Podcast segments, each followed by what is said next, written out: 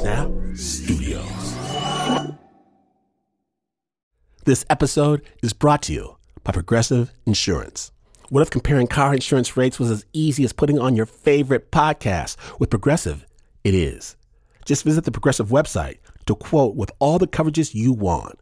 You'll see Progressive's direct rate, then their tool will provide options from other companies so you can compare. All you need to do is choose the rate and coverage you like.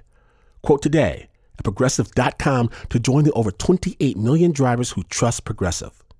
Progressive Casualty Insurance Company and affiliates comparison rates not available in all states or situations. Prices vary based on how you buy. Did you ever look at a situation, look at a person and a place, and know exactly what was going to happen?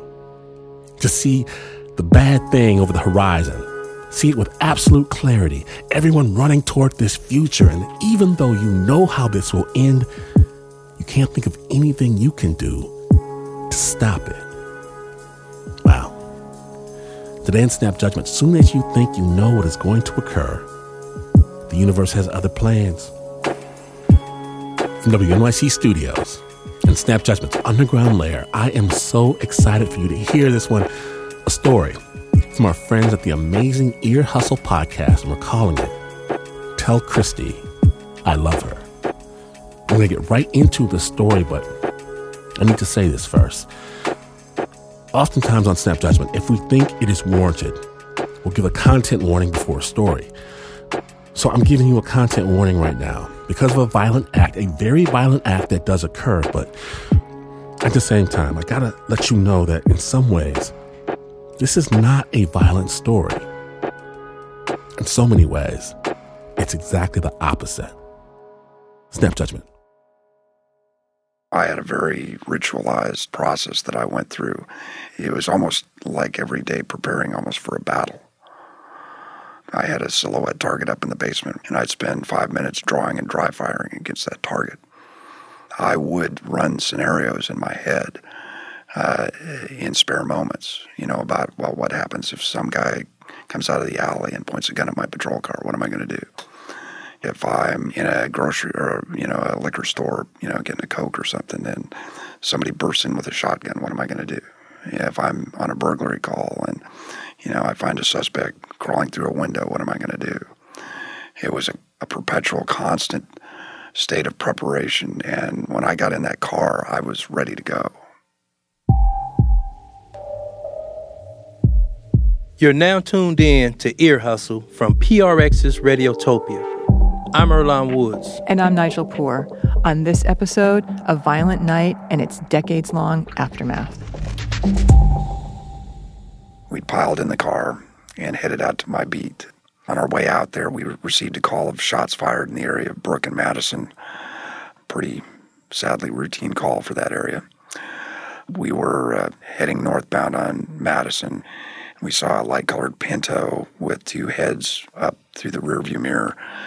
Uh, we lit up the car, told the dispatcher where we were at, and then I had my trainee approach the car because uh, I wanted to see how he how he did. I was sleeping in my car.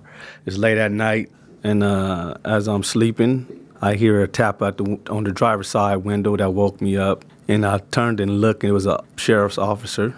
So he asked us, could we step out the car? When I stepped out the car, it was the police telling me to put my hands on the car. So I did. He put his hand in my pocket first, put out an inhaler, and then the next pocket he didn't reach in, he tapped it, and he said, It's a gun over here. He yells, I've got a gun. And as soon as he said that, Jason broke free from him and began running north through the yards. I started chasing Jason turned around and I ran. I jumped the fence of the house I was parked in front of. Police chased me. Other police ran around the back way to cut me off. When I got around into the backyard, I saw Jason trying to force his way into a house, the house that he'd run behind. He was kind of a dilemma. Um, I didn't see a gun in his hands. My partner had said he had a gun, so I wasn't entirely sure that my partner hadn't gotten the gun away from him. My other problem was I had no idea who was in the house behind him. I can't use deadly force. I've got to get close to him to use, you know, some sort of uh, physical force or impact weapons or pepper spray. He pepper sprayed me, telling me to stop resisting.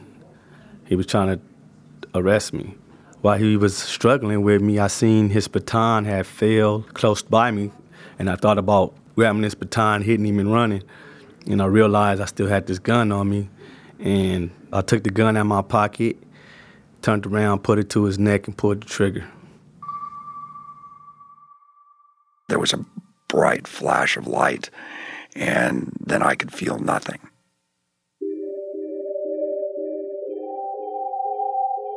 Tom Morgan was 39 and had been a cop in Bakersfield for 13 years. That night, he was on patrol with his trainee, Dave. Jason Samuel was 17 years old. He was a runaway, homeless, sleeping in his car, and now he had shot a cop, fired his gun point blank into Tom's neck. The gun was a 410 caliber Derringer. It sprayed pellets like a shotgun, and a bunch of those pellets were now lodged in Tom's neck. A few also lodged against his spine and paralyzed him momentarily. And I was laying there, and I can remember being very frustrated uh, because I couldn't fight back, and yet I was conscious. Uh, it was as if, as if I was like floating on a saltwater bed or something. I, I had no sensation. And then suddenly I could move. I sat up, looked up, and saw Jason standing over me. I reached into my vest pocket where I kept my backup weapon and pulled it out and pointed it at him. And I've seen that he was alive, pointing the weapon at me. So I ran over to him. I hit him a couple of times in the face, snatched the gun from him, and put his gun to his head and pulled the trigger.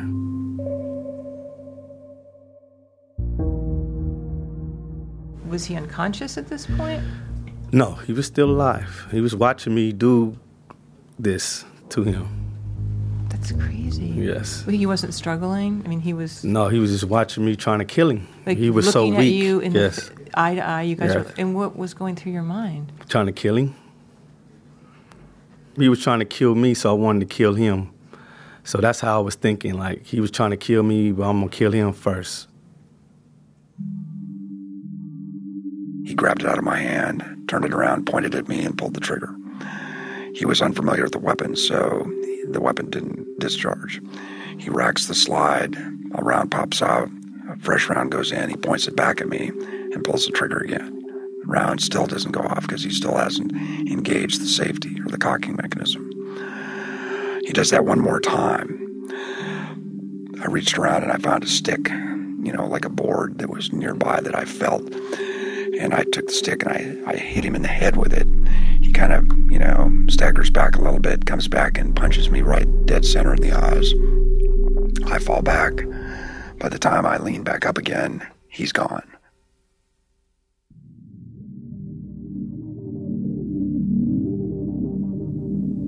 I got up.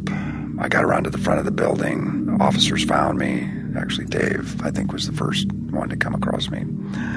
Um, I have this recollection of telling uh, Dave to tell Christy I loved her. And I remember thinking, you know, every single breath I took on the way into the hospital was like the last one.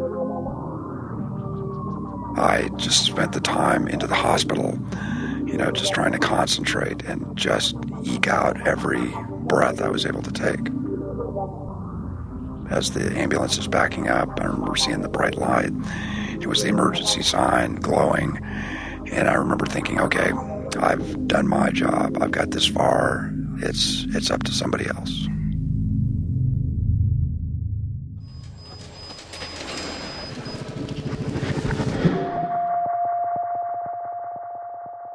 It was like about midnight, and I had just gotten home from a class that I was in in college.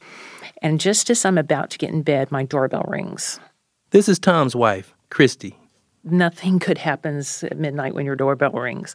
So I grabbed a gun and I went to the front door. And I saw Doug. He's a friend of ours who was a sheriff's deputy.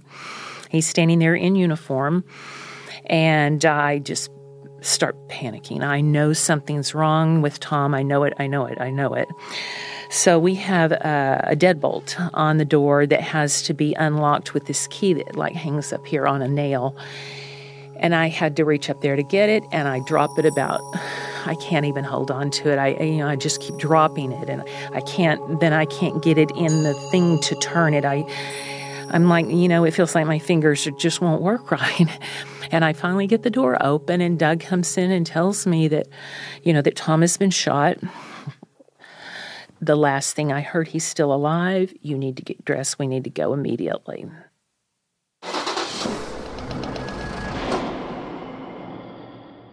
When I got to the emergency room that night, uh, they were working on Tom they eventually let me go in to see him. And when I walked in, he was not conscious, but his head was so swollen. It was like twice the size of normal. He looked he looked horrible.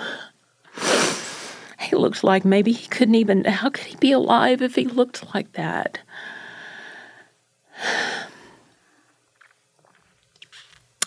Sorry, that's just a really horrible image for me.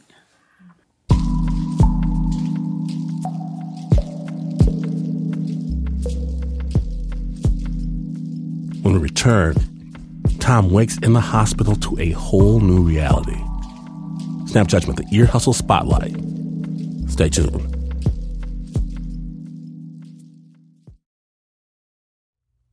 Support for Snap Judgment comes from Odoo. What is Odoo? Well, Odoo is the only software your business will ever need. Featuring a suite of integrated business applications, Odoo connects your business operations together so you can get more done in less time. Odoo has apps for everything CRM, accounting, sales, HR, inventory, marketing, manufacturing, you name it. Odoo's got it. To learn more, visit odoo.com slash snap. That's O D O O dot com slash snap. Welcome back to Snap Judgment, the Ear Hustle Spotlight. When last we left, Officer Tom Morgan had just been shot and lay in a hospital bed. Tom's wife, Christy, rushed to be at his side. Ear Hustle co host Nigel Poor spoke to Tom about what happened sometime not too much later, you saw something that was on the news, and um, you saw your wife walking down. I'm thinking, no. Yeah. Yeah, that that that is always just the doors open up and uh, the camera's shooting down the corridor and it, all both sides of the corridor are lined up all my coworkers and you know friends and, and walking down the middle of the corridor, you know, facing away from me, you know, with her hands, arms crossed like this is, is Christy. And when I watched that, I thought, but for just a millimeter here, a, a half second there, you know, she might have been alone like that for the rest of her life. And uh, that's the image that I have when I think about my responsibility after that happened because Christy didn't sign up for that. Yeah, yeah. I might. I when I read that, I was really taken aback, and it seemed like the most beautiful description of love to me. And then you, it's the one time you kind of mention a what if, a different outcome, and it's about Christy. It's not about you. I mean, that's the kind of wonderful and terrible thing about all of this. It's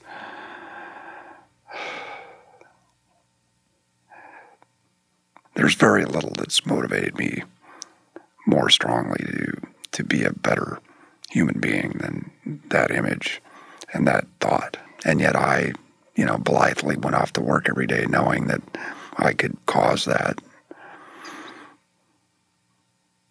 When I left, I always promised her I would be okay. And that felt like a broken promise when I had to watch that.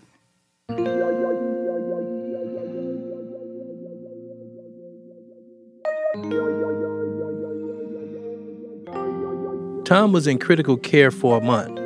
Then he recovered at home for about a year before returning to work, and he couldn't go back to regular cop work, so instead, he started training other cops.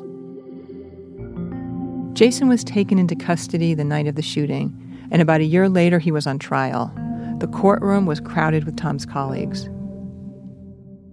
I was nervous when I seen all the police that had entered the room because it was like 50 polices that came in, and I'm like, damn, you know what's, what's going on. Why were there so many police there?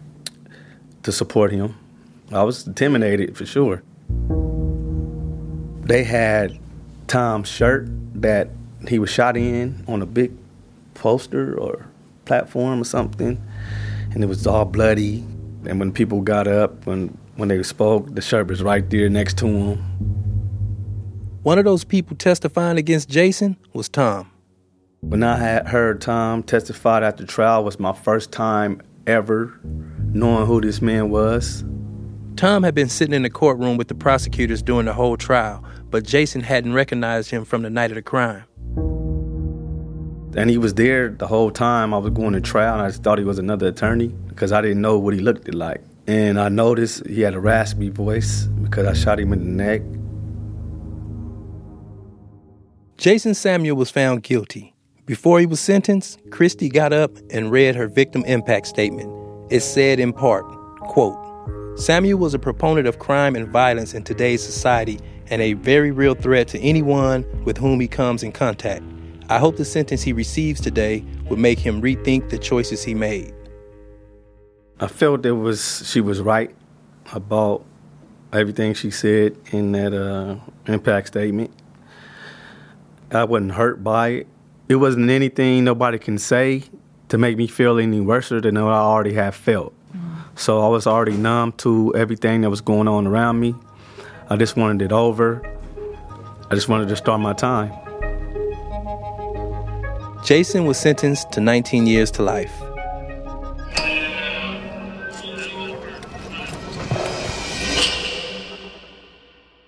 I was in such a a dark, deep spot. I I couldn't even see outside that. And how long did that dark darkness last for you?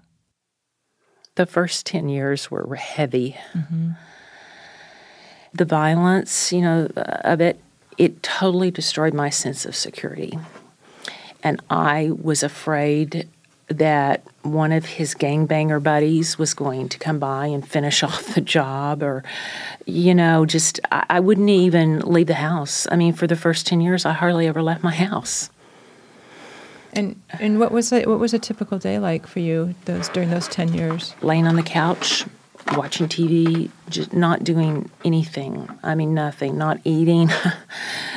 Um, you remember how skinny i got? Yeah just checking out. I just yeah. kind of stopped living. Probably, I know, you know, getting shot, period, is, is bad, but I know it probably feels like, oh, he got shot in the arm, that would have been okay. But to be shot in the neck, it know. was so personal. Right. You know, that seemed so personal. You're, you're exactly right. It was so personal, and I was so angry at Jason. I wanted to kill him myself. I wanted him dead.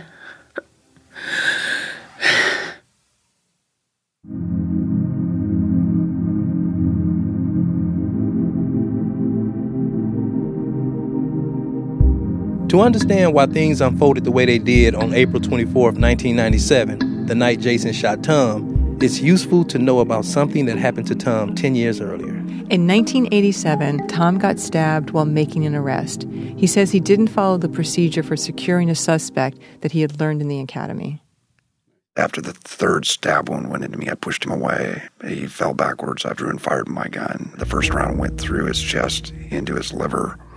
Uh, he sprung up as if nothing had happened. He was on a high dose of methamphetamine. Uh, started to run across the street. Um, uh, I fired twice more before he made it across the street. He stumbled, got back up, ran down to the end of the block, and I fired the last of six rounds at him as he turned the corner. Uh, I found him taking his last breath in the alley about uh, maybe a quarter mile away from where the first incident occurred. And I, I just have to put a point. So he died. Yes, he did. He died. And you're saying that you feel responsible because you didn't follow the procedure? In essence, yes. Yeah. I, I feel my failure contributed to that, my being unable to take him into custody. I expected to be disciplined, at least talked to afterwards. You know, you really need to, you know, get better. I, I was given a medal.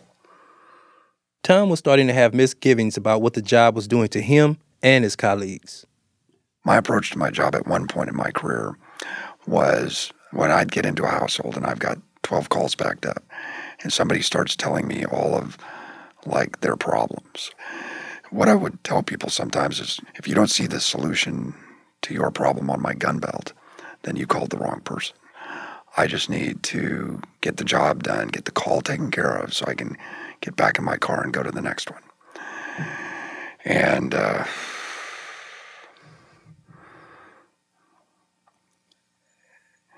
you know, as harsh as that seems, I think that you'll find in the heart of most cops, that's how they approach their job. You feel much more like you're just, you know, going from one disaster to the next. I can totally see why that would be necessary. But that's one of the saddest things I've heard in a long time. To me, that's heartbreaking. I, I wonder about the toll that takes on an individual after 10 years, after 20 years. Oh, it destroys some people. And they, in turn, you know, go on and destroy other people's lives. Yeah. I mean, I, I, have no doubt of that. I mean, I could kind of palpably feel my humanity ebbing as I was doing the job. You begin to become very cynical about the people you're dealing with and I mean, it's just an odd position to be in where, you know, disasters seem to be like commonplace.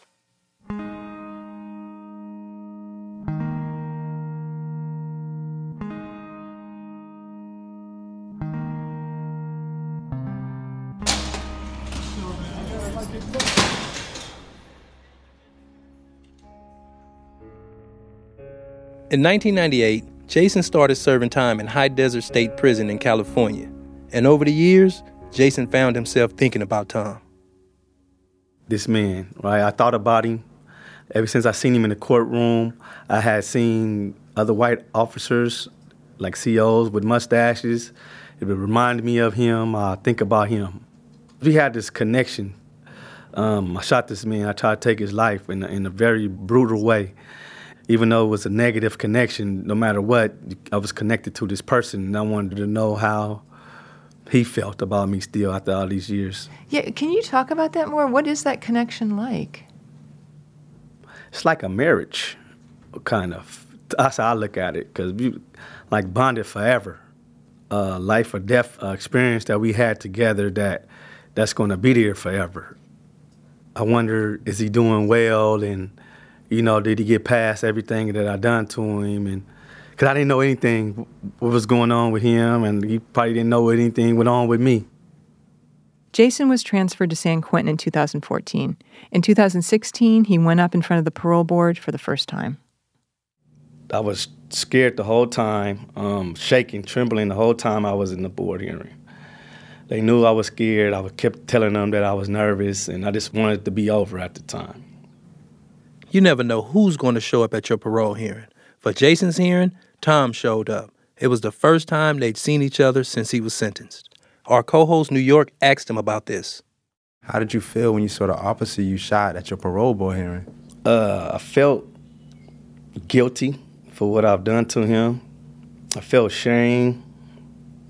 And I just wanted to tell him I was sorry when I first seen him. But I, they was told me not to look at him, and of course I had to see him. I hadn't seen him in at this time almost 19 years, so I wanted to see what he looked like. Yeah, what did he look like? He looked older. He didn't look the same. He's gray.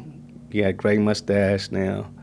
He had gray hair, so he looked a lot older from what I remember from my sentencing. Tom had come to the parole hearing prepared. He brought the same shirt that was featured so prominently at Jason's trial. The shirt that I was wearing that night is encased in glass, and it's just like it was when it was cut off me. It's covered with blood, pieces of tissue, uh, my pen, my badge, my name tag, the notepad still in the pocket. I brought that with me. I was going to argue that he, you know, be denied parole because, you know, I kind of thought that was my responsibility. But then uh, when he walked in, I remember, you know, writing on my notepad, you know, not what I expected. I was expecting this buffed out, tough, you know, mean gangbanger to come strutting in. Uh, but instead, you know, this kind of downtrodden 38 year old man who works in the laundry and wears glasses and he's a little overweight and he's the last thing from intimidating.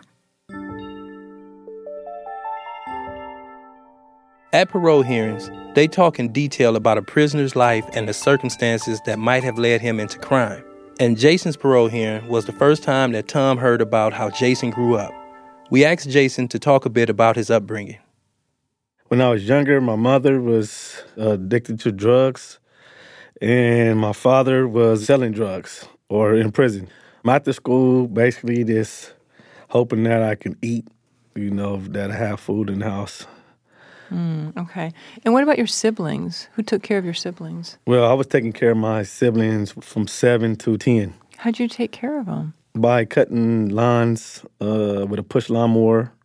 I used to knock on people's doors, ask them to cut their lawn for $5 for the front, $5 for the back. And what would you do with that money? I bought food. I went to the local store and bought bread, bologna, cheese, Wow. and took it home and fed my brothers and sisters. So you were like the parent. Yes. Was there any like physical or emotional abuse when you were growing up from your parents? Well, never from my dad because he wasn't really around. I didn't meet him till later, and then he really was like a friend instead of a dad. But my mother, she was very verbal and physical abusive, and that's doing because she was using drugs. So His mom lost custody of Jason when he was 10, and he went to live in a group home. From there, he moved into a foster home for a while and then ended up living with an aunt. And like a lot of young black men, Jason saw cops being rough and unfair with the people in his neighborhood. Well, I never liked the police. I never respected them. To me, there was another gang. Um, this more organized gang. So that's how I looked at them. By the time he was 14, Jason was in a gang. So I hung out with these guys that was around my age, a little older, and I was getting the attention that I wasn't getting from home, feeling like I was being accepted by my peers. The older guys, when they was, I got the acceptance from them. It was more like there was a father figure there. At the parole hearing, Jason said his gang was, quote, the first crew that accepted me for who I was.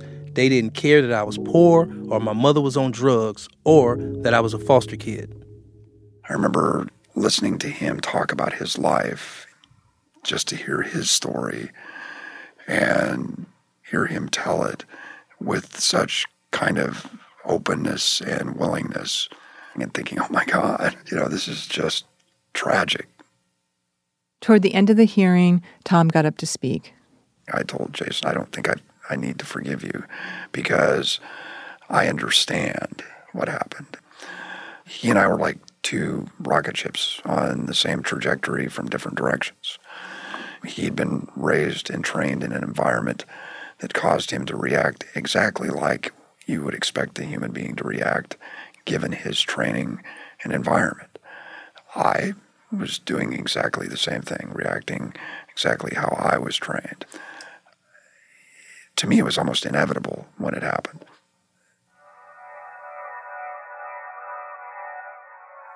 I don't need to forgive him. You know, I don't need it.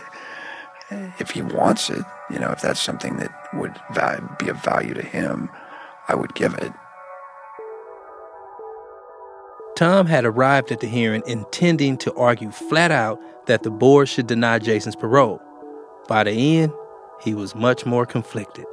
He told the board that he trusted them to make the right decision. The board denied Jason's parole. There was something else that Jason said at the hearing that really stuck with Tom. It was about an experience Jason had in San Quentin. He talked about a group that he'd been involved in where a retired police officer had come in and had a conversation with Jason. And Jason said that when he told this officer what he had done, that he'd shot, you know, another uh, officer. Uh, this officer continued to speak with him, treat him like a human being. You know, they had a conversation about what happened. And when Jason was telling that story at the first parole hearing, he started to cry and show this genuine emotion. I could see how deeply that moved him. And I, I remember after the hearing thinking, wow, you know, if somebody he doesn't even know could have that kind of emotional impact on him, you know, what if I were to do the same thing? You know, what if I were to, you know, speak with him and agree to talk with him?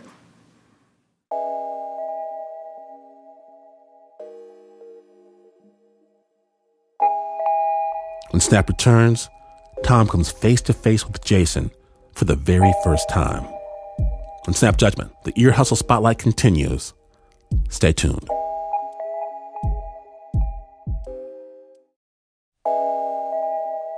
Welcome back to Snap Judgment, the Ear Hustle Spotlight. Tell Christy I love her.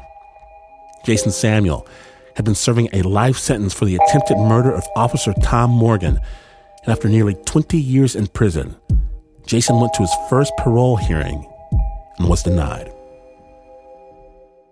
A year and a half later, Jason was up for parole for a second time. Tom showed up again, and Jason expected the same thing to play out. I was waiting for him to, to deny me getting out of prison because that's what I was uh, thinking that was going to happen. But it didn't come.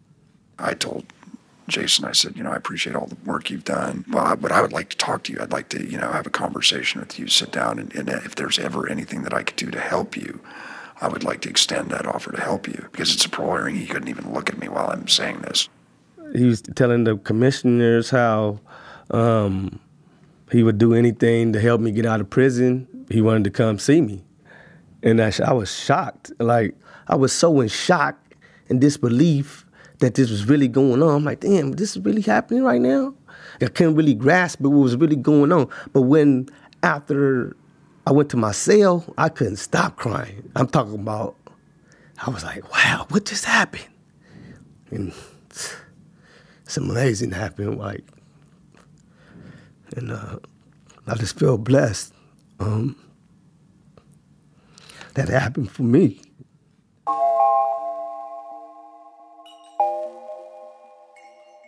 Tom's feelings may have changed a lot, but the parole boards hadn't. Jason was denied parole again. Tom wanted to be in contact with Jason, but incarcerated people cannot have any contact with their victims. It's prohibited. There's a workaround, though, but it's a process. Mm-hmm. There's something called the Victim Offender Dialogue. It's a restorative justice program where victims meet offenders. Both the victim and the offender work with a mediator to facilitate this very delicate process. Sometimes the communication will be in letters, but occasionally they meet in person. Once a victim decides they want to meet their offender and they have a mediator, they also need to identify a support person. And I think the logic is this is going to be a really hard experience, and you don't know how hard the meeting is going to be. So, a support person is recommended to ease this potentially traumatic process. I'm sitting in bed and I'm going, Christy, you know, I'm trying to figure out who to be a support person, you know. And I look at her and she goes, Well, what about me? It was a beautiful moment. and I mean, it just, it, it took my breath away. I mean, up to that point, I was pretty sure if he'd walked in the door and she had a gun, you know, she'd have pulled the trigger on it. I mean, happily. Uh, but in that moment, I was so proud of her and, and, a bit ashamed of myself that I didn't appreciate how strong she really was.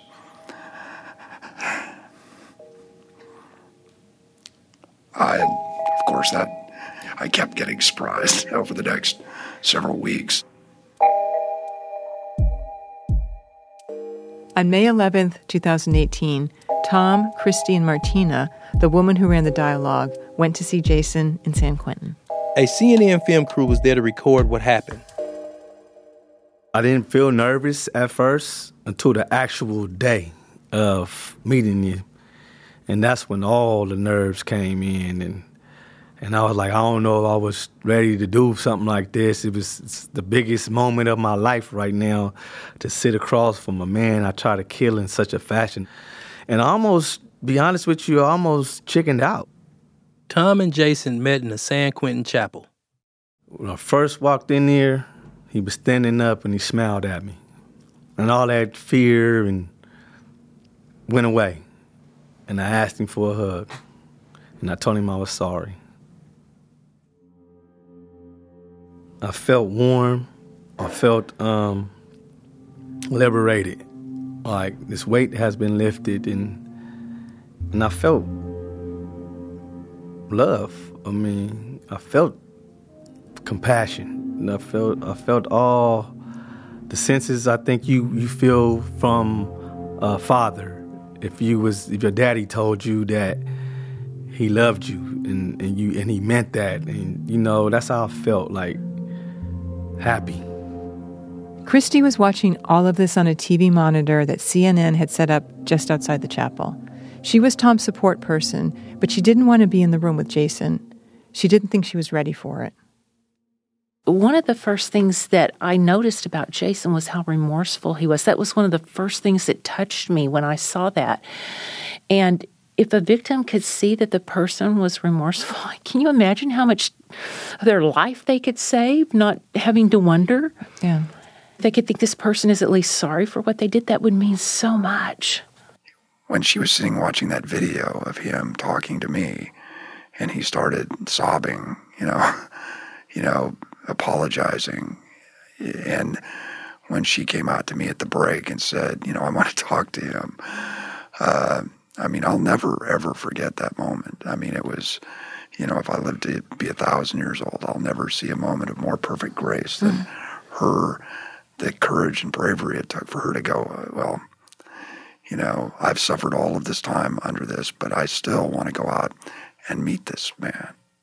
When she came out the room, she came out walking real fast towards me, and I stood up, put my hands behind my back, because I automatically thought that she wanted to harm me, like get revenge on.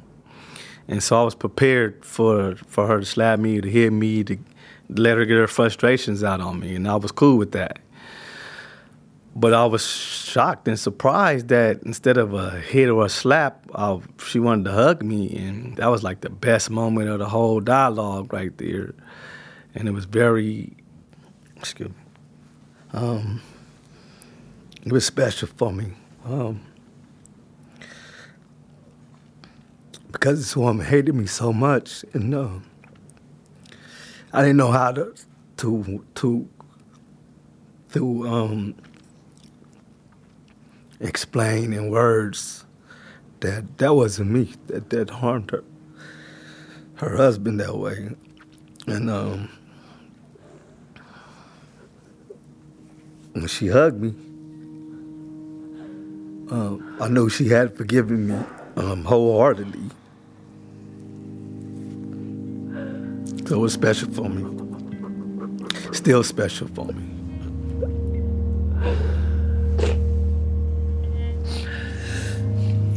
This is the moment where Jason and Christy met. The audio is from the CNN documentary. Thank you for seeing me who I am today. I see you, and I'm proud of you, who you are, everything you're doing. Thank you. Thank you for meeting me. And I kept telling everybody, I feel so light. I feel so light. I feel like I could fly or something. Just Jason acknowledging and and just he was he was ashamed of what he had done and he showed that and that meant the world to me. It changed everything everything. That much hate will destroy a person if you don't let it go.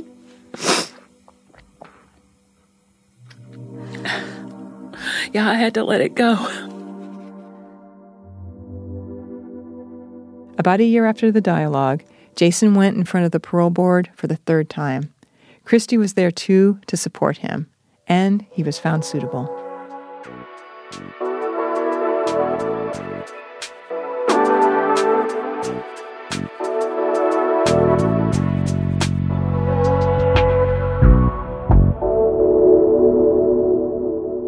Now, what's the most delicious meal you've had since you've been out? Ooh, that's too hard. We caught up with Jason uh, recently, oh, a few months after he got out of San Quentin. I'm having a problem with that right now. Like I eat too much because everybody want to take you out to eat. Praise the Lord, man. Somebody else, Allah, everything. Hey, uh, that's all they do. I know, I know. Earlonne went through the same thing. Yeah, I'm talking about I done gained 20 pounds since I've been there. I know you can see it. You just ain't said nothing. Mm, no, you look great. Mm-mm. No, I said you look taller. Yeah. For Jason, for Tom, and especially for Christy, the victim offender dialogue did exactly what it was supposed to do. It helped them heal, and it gave Christy her life back. It also got her very into baking. It's become kind of a healing ritual for her. She'll make these very elaborate desserts for friends. I think about them the whole time I'm baking or creating whatever it is. And I think about mm. the good things about this person. And my kitchen, I have it set up perfectly the way I want it. It's not very big, but it's it's perfect. I have two large windows. The windows are almost always open. My dogs are laying over by the side. And I just create this ambiance in there. It's all about like zesting oranges and smelling things cooking in the oven. And it's just, it's like this whole experience for me. And then they come to my kitchen to pick it up. And then I tell them the story of forgiveness with Jason and how that I now just pour my love into this baking and I think about all the good things about them. And it's just all about happiness and forgiveness. So, what is your relationship like with Tom and Christy now? Oh, still, we still have a great relationship. We text each other every day. We actually got to meet one time, me and Christy, because Tom couldn't come because of his job, but me and Christy met up. We went to Planks, we bowled, and we had a good time. Then we went to Ben and Jerry's, had ice cream. Has she cooked you any dessert yet? Yeah, she well that day we met, she cooked me oatmeal raisin cookies with chocolate chip with chocolate chip raisin cookies. It was a whole lot of them too. It was a lot of cookies. I had to share them cookies because I wasn't gonna be able to eat all those cookies. So yeah, they was good too. She makes stuff that look like Martha Stewart. Like, She might be a little better than Martha Yeah. Stewart. I, I seen that page. Yeah, she oh, that's real cool. good She- with that. she- her presentation is on point. Yes.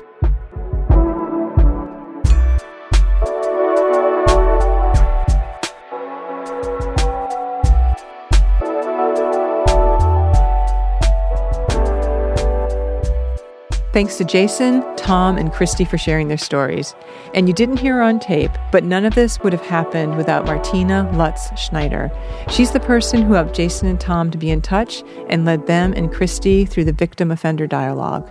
Martina works with a restorative justice group called the Ahimsa Collective. Also, thanks to Jason Cohen and CNN for letting us use some of their audio from their story. It's called Officer Down from the program The Redemption Project.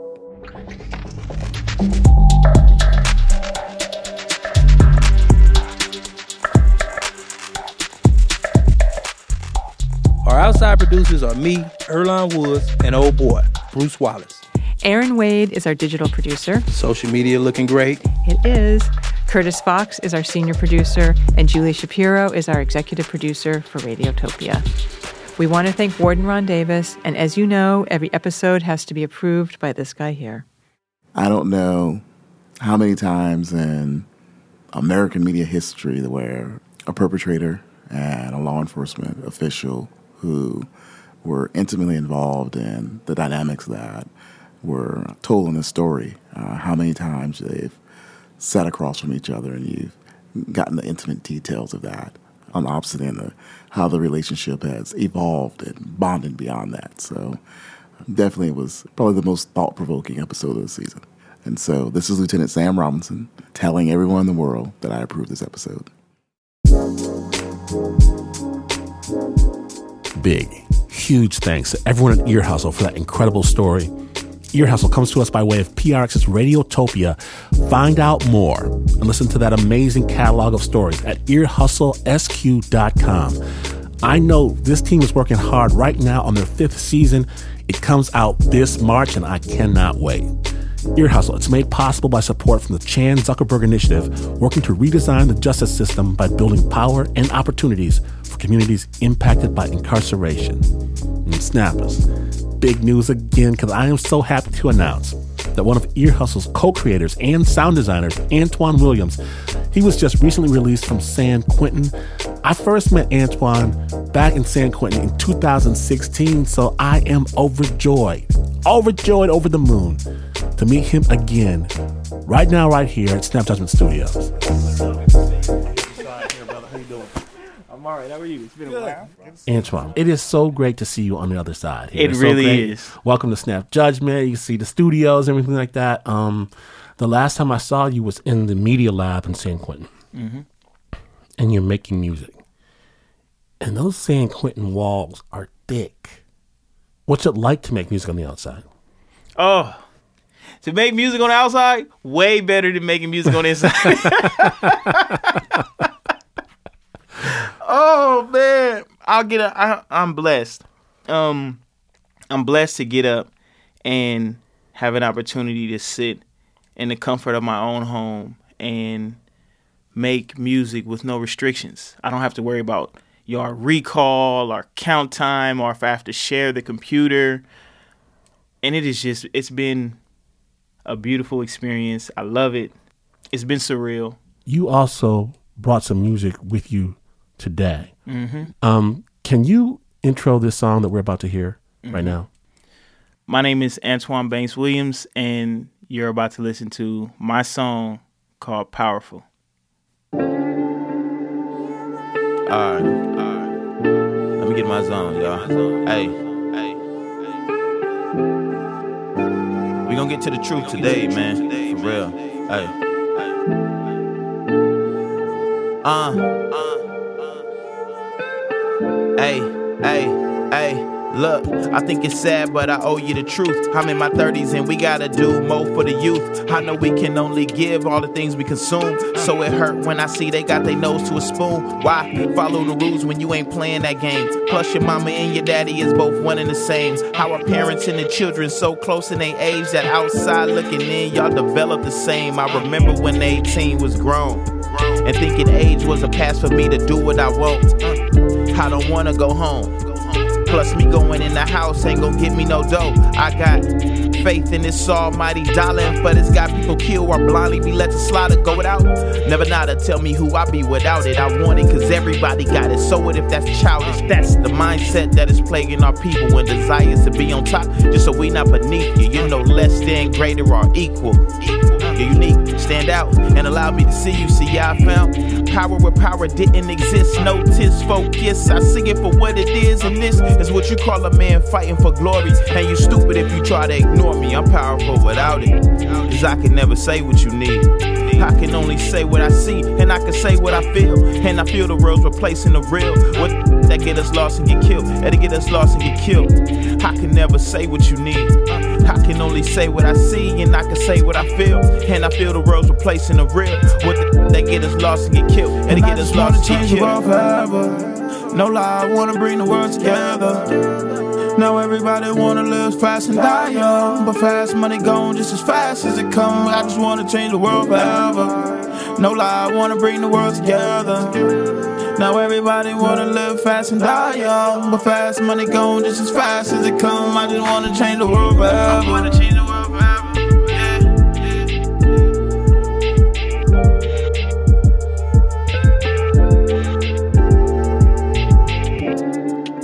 That was Antoine Banks Williams with his song Powerful. It's available right now. Please follow this man. We're going to have a link to all that is Antoine on our site, snapjudgment.org. I know, I know it's that time once again, but understand this the story, it is never over. Never. And if you made a resolution to have more amazing storytelling, more love, more life, more music, more connection in your life, make it happen. Subscribe right now to the amazing Snap Judgment podcast. More stories than you can throw a stick at. It might change your life. Snapjudgment.org. Snap is brought to you by the team that always keeps their head in the clouds. Pull him down for just a moment, the Uber producer, Mr. Mark Ristich, Pat Mesiti Miller, Anna Sussman, Renzo Gorio, Shayna Sheely, Liz Mack, Liza Smith, Leon Morimoto, Lauren Newsom, Marissa Dodge, Flo Wiley, Nancy Lopez, John Facile, and Nika Singh. And listen, There are those drifters and cranks out there that will try to convince you that this show, that this is the news. Well, this is not the news. No Oasis news. In fact, you count every grain of sand on the beach just to figure out the sound of one hand clapping or whatever it was you bet your cousin Ernie at the bar last night. You could do that. And you would still, still not be as far away from the news as this is. But this is WNYC.